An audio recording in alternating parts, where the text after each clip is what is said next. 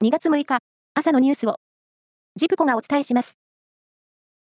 イギリス王室は5日、チャールズ国王が癌と診断され、治療を始めたと発表しました。癌の部位や進行の程度は明らかにしていませんが、市民の前に姿を見せての公務は当面見送るとしています。本州の南岸を進む低気圧の影響で、昨日は関東甲信の各地で雪が降り、気象庁は東京都のほか、8つの県の全域や一部に大雪警報を出しました。東京23区の全域にも大雪警報が出て、積雪が観測されました。気象庁と国土交通省は、今日の朝にかけて、山沿いや山地を中心に大雪となり、平地も雪が積もるとして、交通への影響に警戒を呼びかけています。能登半島地震で、石川県の輪島市と珠洲市が市内の建物の被害を調べた結果、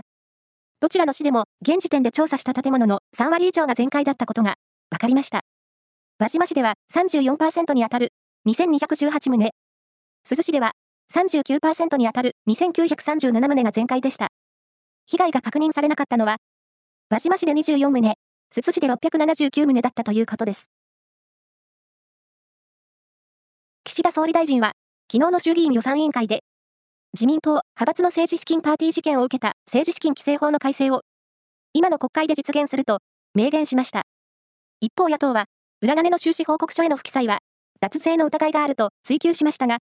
岸田総理は、裏金への課税には消極的な姿勢を示しました。この夏に行われるパリオリンピックの卓球日本代表の予定選手、男女それぞれ3人が発表され、団体戦のメンバーには、女子で15歳の張本美和選手が選ばれ、東京オリンピックのメダリスト、伊藤美誠選手は、外れました。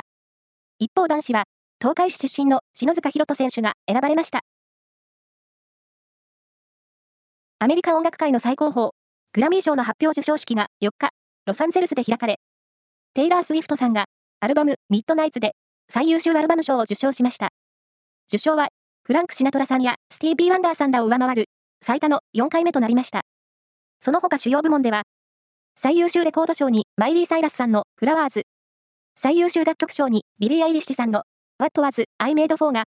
そして最優秀新人賞はビクトリア・モネさんに贈られました。以上です。